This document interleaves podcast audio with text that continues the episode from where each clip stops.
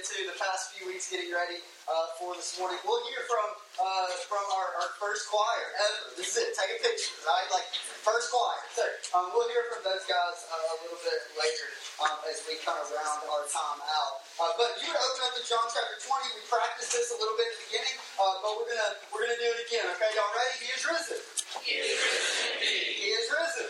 There we go. Yes, absolutely. Welcome to uh, Easter at Christ the King. Uh, I don't know if I introduced myself in the beginning. My name is Kurt, and I'm the pastor here. Uh, and I am really excited that you uh, are here with us as we come out of what Christians commonly refer to as Holy Week.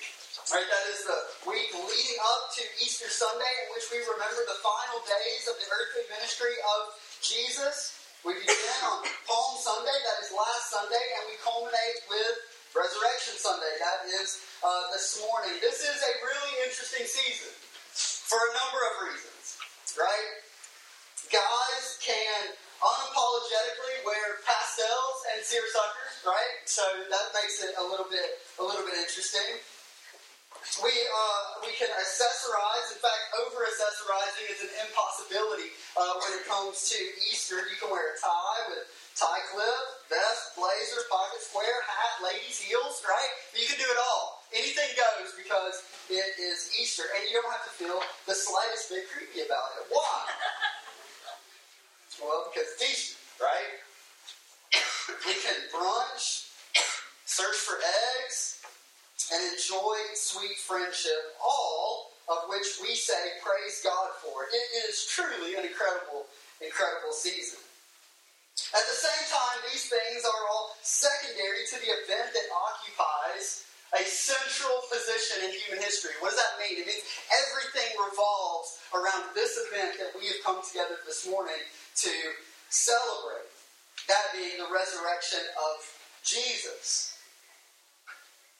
For thousands of years, God's people have come together on the first day of the week to celebrate His power, God's power over death. Somberness settles in on Friday. For those of you who were perhaps with us for our, our Good Friday service, we let me explain some of the elements present this morning. We had these um, seven candles uh, lit on these communion tables. So we read aloud the seven sayings of Jesus from the cross. As we read each one, we extinguished a candle until there was one candle remaining at the very end. And as, as Jesus dies, we blow out that last candle and we leave in darkness. It's a somber scene. It really is. It's unique. It's difficult to explain if you haven't if you haven't experienced it. On Friday there is a there's a somberness that settles. But now, right, the, the somberness, the sorrow is cast out by celebration as news of a king who conquers death begins to spread. News that causes dead hearts to beat again. News that totally changes the way that we see God. News that totally changes the way that we see ourselves and others news that changes the way we see the world and our place in it. News that speaks of a purpose, a greater good, and a higher mission. News. News that brings unity to that which is disjointed. And peace to that which is chaotic. Or whether you would this morning identify as a Christian or not, the importance of the resurrection. And our culture's fascination with Jesus is undeniable. Let's just consider the facts for a moment. A 33 year old carpenter claiming to be God, who commands the minds and imaginations of those who hear him speak, challenging societal norms and expectations, demanding our attention. Combine, combine this with a very gruesome and public crucifixion. Followed by eyewitness testimony to a bodily resurrection, and you have a perfect storm for human interest. Right? Interest that spans ethnic, generational, gender, and socioeconomic lines. No one is exempt. Because there is nothing in creation like this news. He is risen. How important is that statement to our faith? How important is, is this statement to our lives we don't have to speculate? We don't have to guess this morning. Paul articulates it beautifully in his first letter to the Corinthians as he writes And Christ has not been raised, then our preaching is in vain. And your faith is in vain. We are even found to be misrepresenting God, Paul writes, because we testify about God that he raised Christ, whom he did not raise, if it is true that the dead are not raised. For if the dead are not raised, Paul writes, not even Christ has been raised. And if Christ has not been raised, then your faith is futile. And you are still in your sins. Then those who have fallen asleep in Christ have perished. Those Christians who have gone before have perished. If in Christ we have hope in this life only, we are, of all people, most to be pitied. Allow me to summarize what Paul says here in 1 Corinthians. If Jesus is not alive, then what I'm doing here this morning is a waste of time. If Jesus is not alive, then your being here this morning is a waste of time.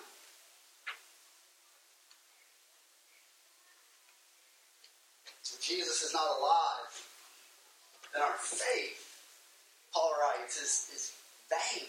It's in vain. Not only that, but he goes on to say that, that we are misrepresenting God.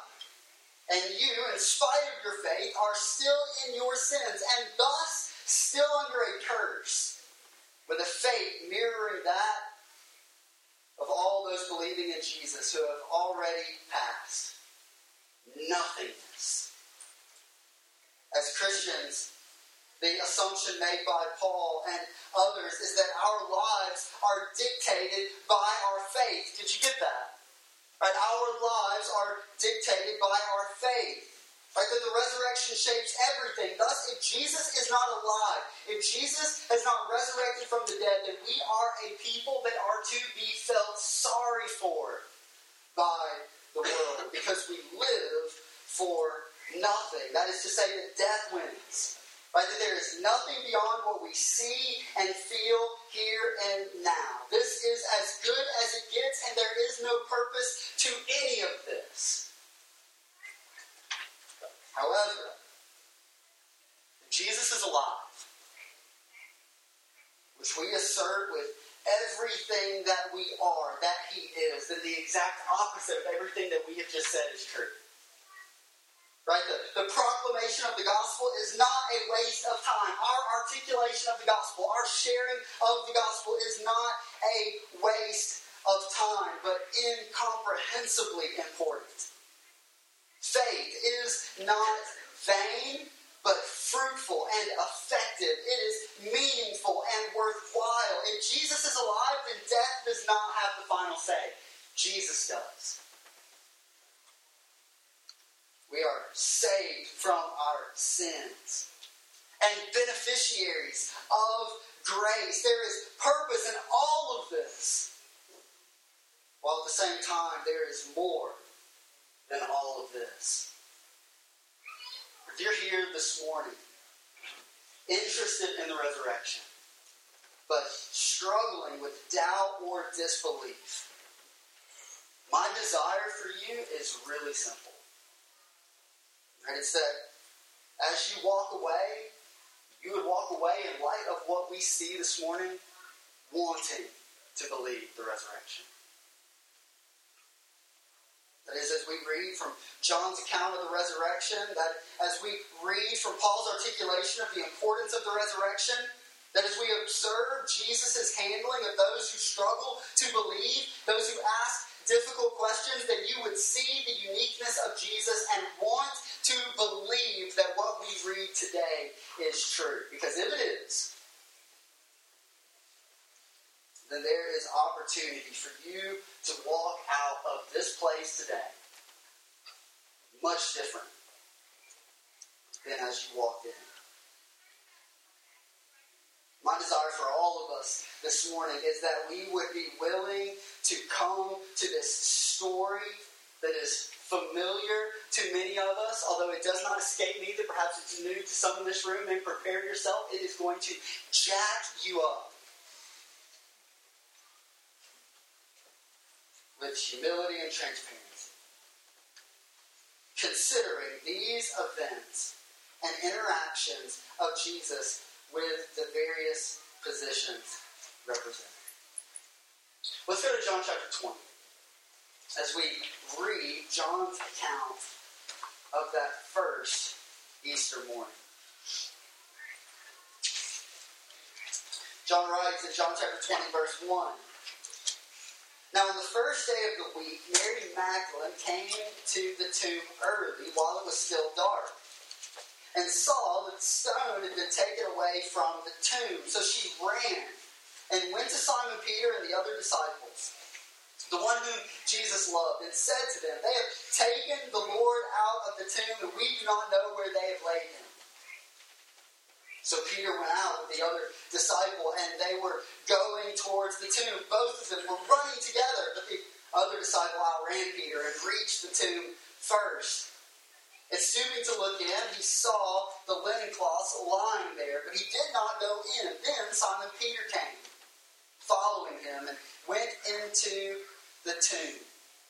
He saw the linen cloth lying there, and the face cloth, which had been on Jesus' head, not lying with the linen cloth, but folded up in a place by itself. Then the other disciples who had reached the tomb first also went in.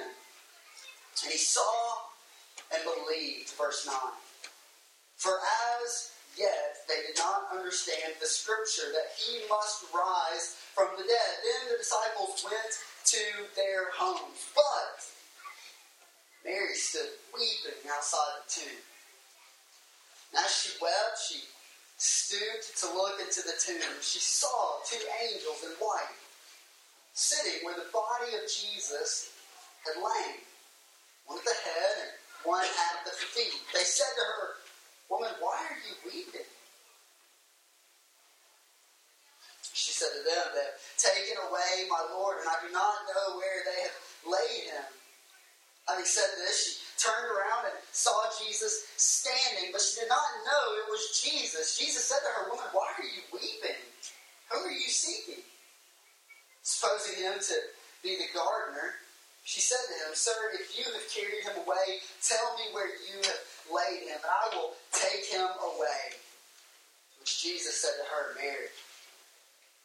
She turned and said to him in Aramaic, Rabboni, which means teacher. Jesus said to her, Do not cling to me, for I have not yet ascended to the Father, but go to my brothers and, and say to them, I am ascending to my Father and to your Father and my God and your God verse 18.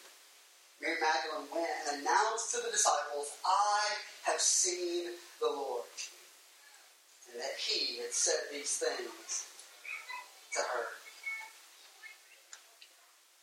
Man, through his interaction with Mary, we see the blueprint for the post resurrection message of God to the world. Big picture, right? This is day one. Jesus would spend 39 additional days appearing to and eating with his disciples. In Matthew chapter 28, I'm going to switch gears a little bit because I want us to make a connection to something that we see in John chapter 20. In Matthew 28, we are provided insight into the moments leading up to what Christians refer to as the ascension. That is Jesus' physical return to the Father, where he had been for an eternity prior to his incarnation. Interestingly enough, it is here that Jesus provides instruction for his people that serve to drive the direction of our lives.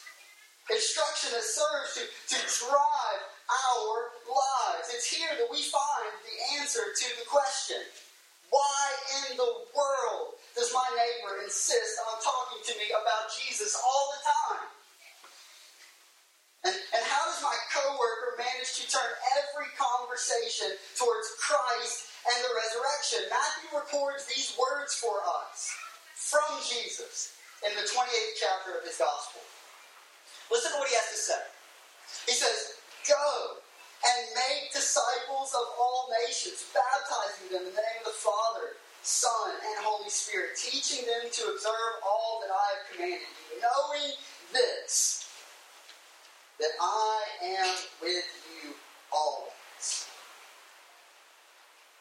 There's a lot of familiarity between what we see in John chapter 20 and what we see in Matthew chapter 28. The commands are similar, and what we find is that the message of God to the world is John chapter 20, verse 17. That death cannot hold Jesus captive. We need John chapter 20, verse 17, in order to best understand the way that we go about living in obedience to Matthew chapter 28, the Great Commission. As Christians, we can say this this morning that in order for the church to be most effective to the call of Christ in Matthew chapter 28, that being the Great Commission to go and tell and teach, to baptize and to make disciples as we do all of this, we must first be obedient to the call of Christ in John chapter 20. What is our message to the world? What is our message to our coworkers, to our teammates, to our classmates, to our neighbors, to our friends, and to our family? And it's this Jesus is alive. He is risen, and consequently, our relationship with God is totally new a reality stemming from the work of Jesus on the cross and his resurrection from the dead. What does the resurrection show us? What does it speak of to you and I? How is it practically applicable to our lives 2,000 years later? Why is it important? Because we understand that we are separated. We understand that our relationship with God is broken. We feel it. We see it. As we seek satisfaction from the things of the world, we are left wanting. Our greatest need, forgiveness from sin, and fellowship, friendship with, with God. The resurrection says that what Jesus has done on the cross as the perfect and final sacrifice is capable of, of reconciling us is capable of, of taking us from our sinful state, separated and warring against a, a holy God, right, and, and bringing us into friendship with Him. The Bible speaks of this as adoption. That we're not simply friends with God through our faith in the resurrected Christ and His Word for you and I, but we are family, sons and, and daughters. That's a major shift, isn't it? He is risen. And as a result, our relationship with God is new. The resurrection cements the sufficiency of Jesus' perfect life and his substitutionary death to bring sinners to God. Jesus tells Mary in John chapter 20 that he will be returning to his God and Father, but not only his God and Father, right, but theirs, her God and her Father. We're going to see this a little bit more in just a moment as we as we progress through our time. But if you're here this morning as a follower of Jesus, know that your relationship with God exists solely because of what Jesus has done for you. On Easter morning, we proclaim news that is offensive to the Jew. It is foolishness to the Gentile, a crucified king who has conquered death because we believe, along with Paul, that God has many people in this city.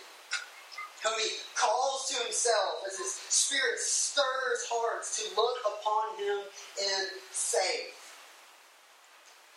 And if this is you today, don't fight it. Don't, don't fight it. The resurrection changes everything because it says that God is able to bring life forth from death. Right? It says that, that God is able to, to extend breath That he's able to bring hope and clarity to that which has been hopeless and utterly confusing. The message of Jesus, John chapter 20, go and tell. The message of Jesus, Matthew chapter 28, go and teach. This is not a message that is reserved only for those who deny or doubt, but one that God's people are in need of being reminded of as well. Right? The resurrection of Jesus accomplishes what? Well, it saves us and it sustains us. Right? So, regardless of, of how you would identify today, know that the resurrection is applicable and needed. Perhaps you hear this. Okay?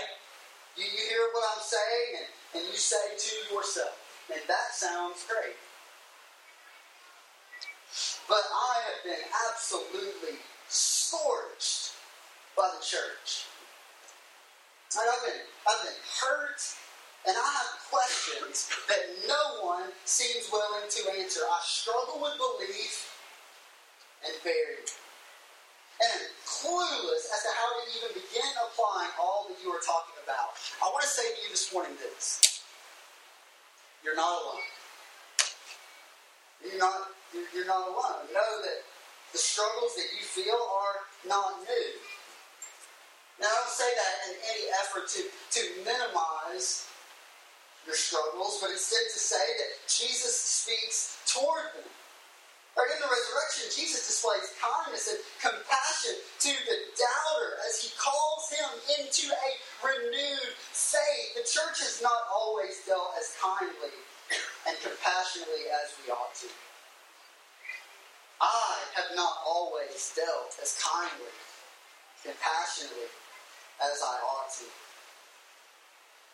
However, in the resurrection. In the resurrection, we find hope. We find hope for those who struggle with doubt as well as a blueprint for how we go about dealing with those that we love and those that are closest to us who are familiar with this struggle. Look back with me in John chapter 20.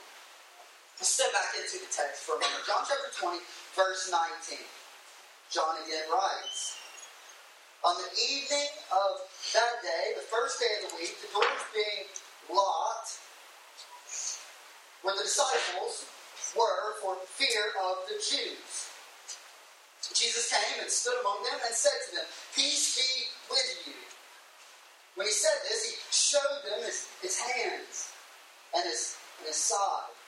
Then the disciples were glad when they saw the Lord. Jesus said to them again, Peace be with you. As the Father has sent me, even so I am sending you. And when he had said this, he breathed on them and said to them, Receive the Holy Spirit. If you uh, forgive the sins of any, they are forgiven them. If you withhold forgiveness from any, it is withheld. Verse 24. Now, Thomas, one of the twelve, called the twin, was not with them when Jesus came. Now, that's going to prove to be a really important point as we progress forward in the story. He wasn't there, so, so what happened? Verse 25. The other disciples came and they told him, We have seen the Lord. Man, what a bummer to miss out on that meeting, right? What was Thomas doing when all the all the other disciples were hanging out? But he said to them, Unless I see his, his hands, the mark of the nails, and place my finger into the mark of the nails, and place my hand into his side, what does Thomas say? He says, I will, I will never believe. Jesus alludes to a new relationship with God experienced through his death and resurrection in John chapter 20, verse 17. Go and tell my friends the instruction of Christ to Mary. Right? That I am ascending to my God and to your God. That which he alludes to in verse 17, man, he exercises in verses 19 through 27. The same relationship that Jesus enjoys with the Father is now open to all who trust in him, to those who would be born again. Jesus brings peace where there is hostility the resurrection brings peace. Listen to this verses 19, 20, 21, and as we will see in just a moment, 26. Four times in eight verses, we see Jesus talk of peace. and a call to Thomas, who was perhaps, like many of you, struggling to, to grasp the intricacies of what Jesus' other friends are claiming to have observed. I hear what you're saying, but really? Like, like, really? I placed all my hope in Jesus.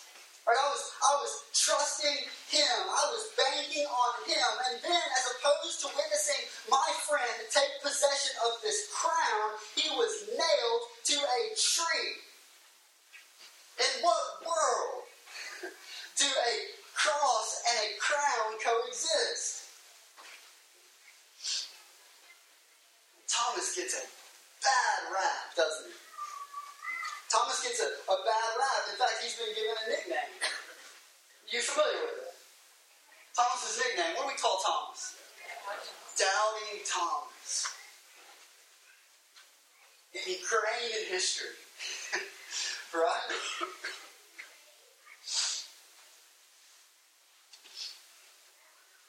Only if we're honest with ourselves, which requires us to fight against our natural urges. Especially here, in this setting, in church, right? Which is a, like pretty ironic in and of itself. That this may be one of the hardest places for us to be honest. If we're honest with ourselves, I think that what we see from Thomas frustrates us so much and drives us so absolutely crazy because we see so much of ourselves in him. I've heard it said before that, that Thomas is some of us all the time, and he's all of us some of the time. We blast Thomas. Thomas just got put on blast, right? For those of you that are still with me.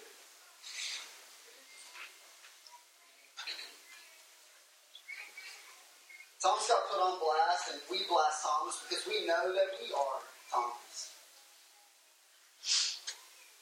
As we come to this point in the story, there's really one question that remains.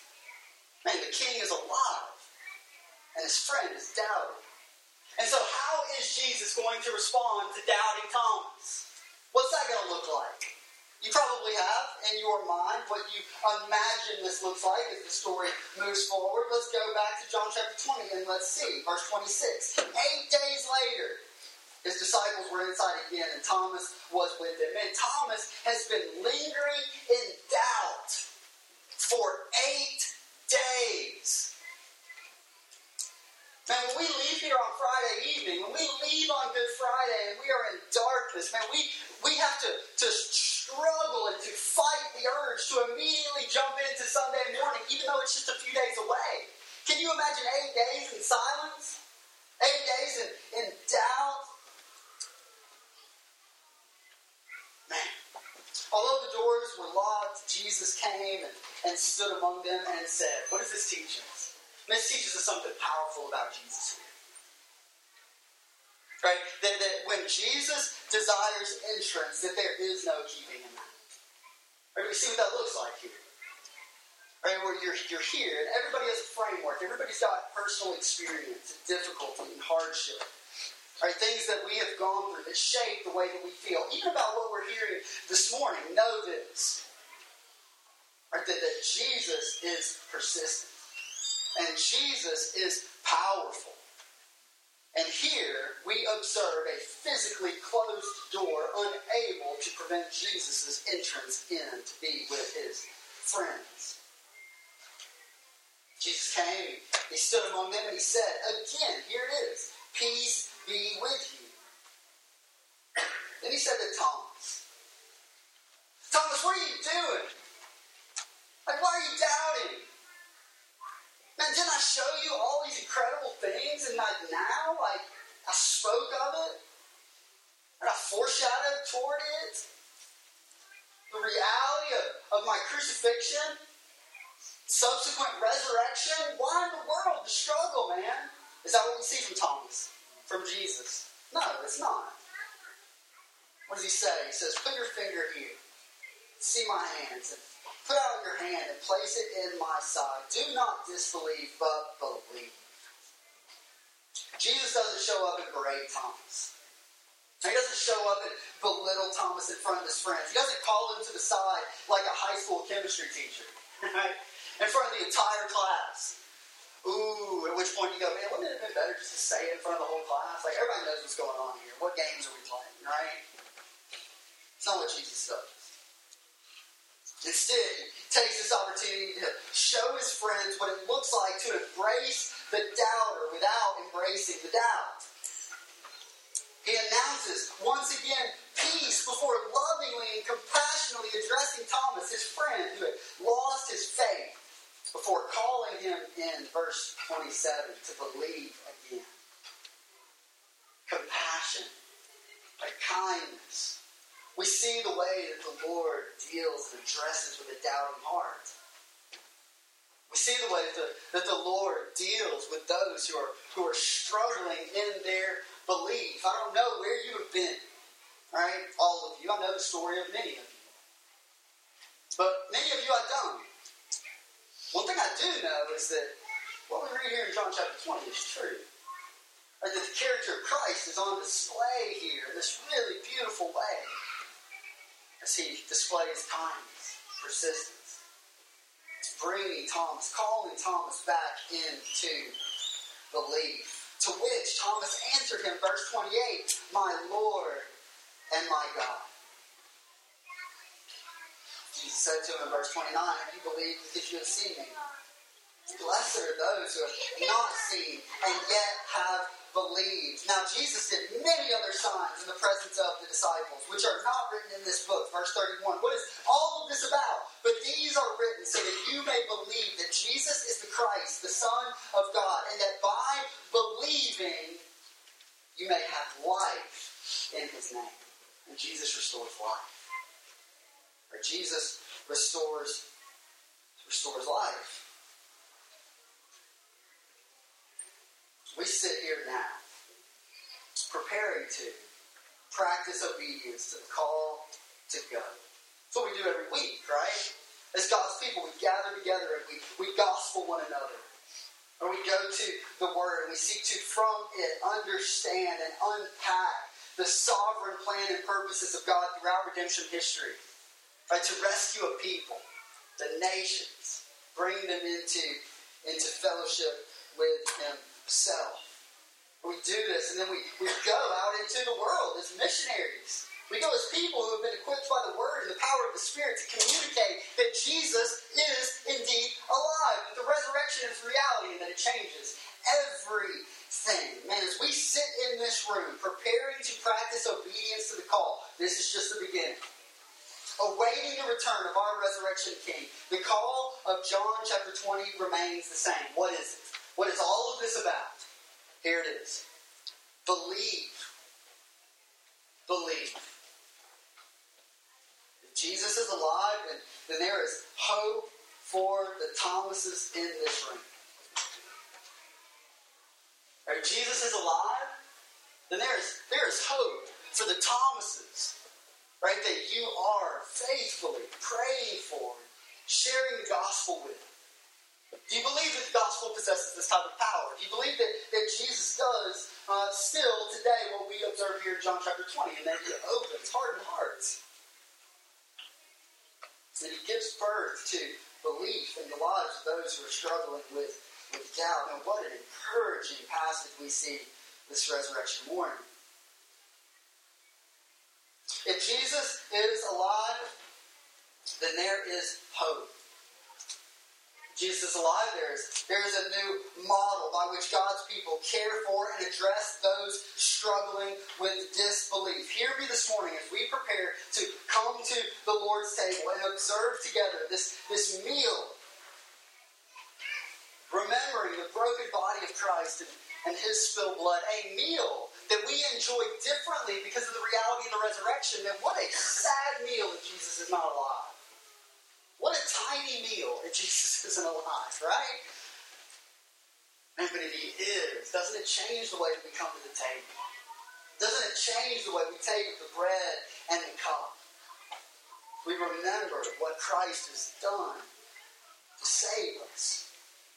True life is possible because Jesus has been raised.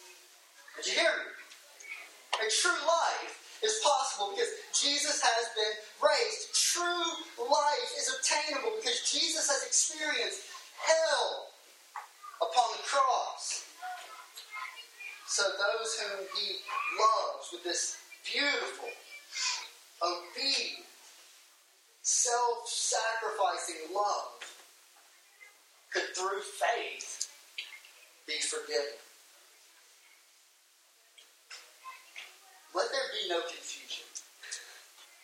Okay, what we see here this morning, this is this is the beating heart of the Christian faith. This this reality that we come together around on Easter that says that the cross of Jesus and the empty tomb serve as evidence that his life, perfect and, and sinless, completely and utterly unique from any one of us, and his death are indeed sufficient to save us.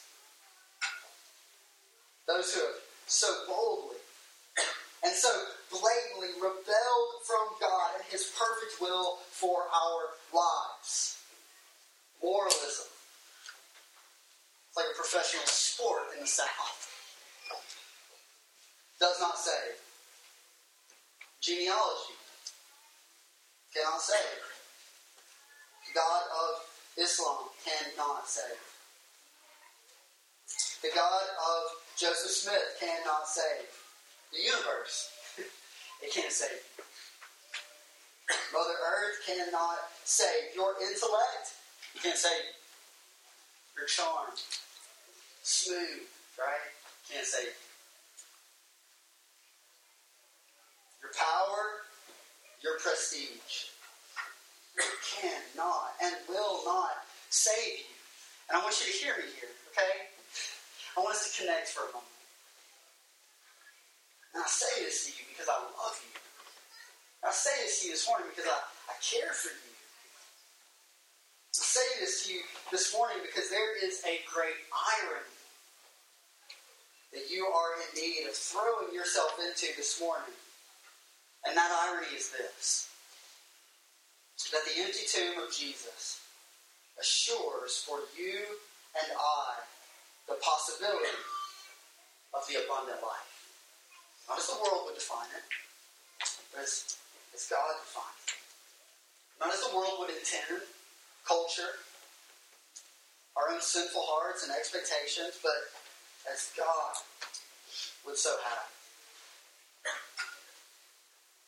Let's consider this morning as we close our time and prepare to take of the Lord's table, as we give of our tithes and offerings, all in response to what we have spent time sitting in this morning. This reality that what we are doing is not wasted, that what we are doing is not futile, that your missional efforts, right, it's not in vain. Right, your love for Christ is not is not lost, right? It's purposeful. It's good. It's what God would have for us. As we prepare to come to the table, let's reflect on these realities. Consider, perhaps, right, areas of doubt in your own life and know right, that Jesus deals compassionately, kindly, drawing us into deeper and deeper understanding. Cast yourself upon Jesus. Believe in Jesus, John chapter 20. All of these things recorded so that we might believe. Believe on Christ. Then believe on Christ today. Believe on the hope of the resurrection because He is risen. Risen indeed. There you go. Hey, let's pray together. Father,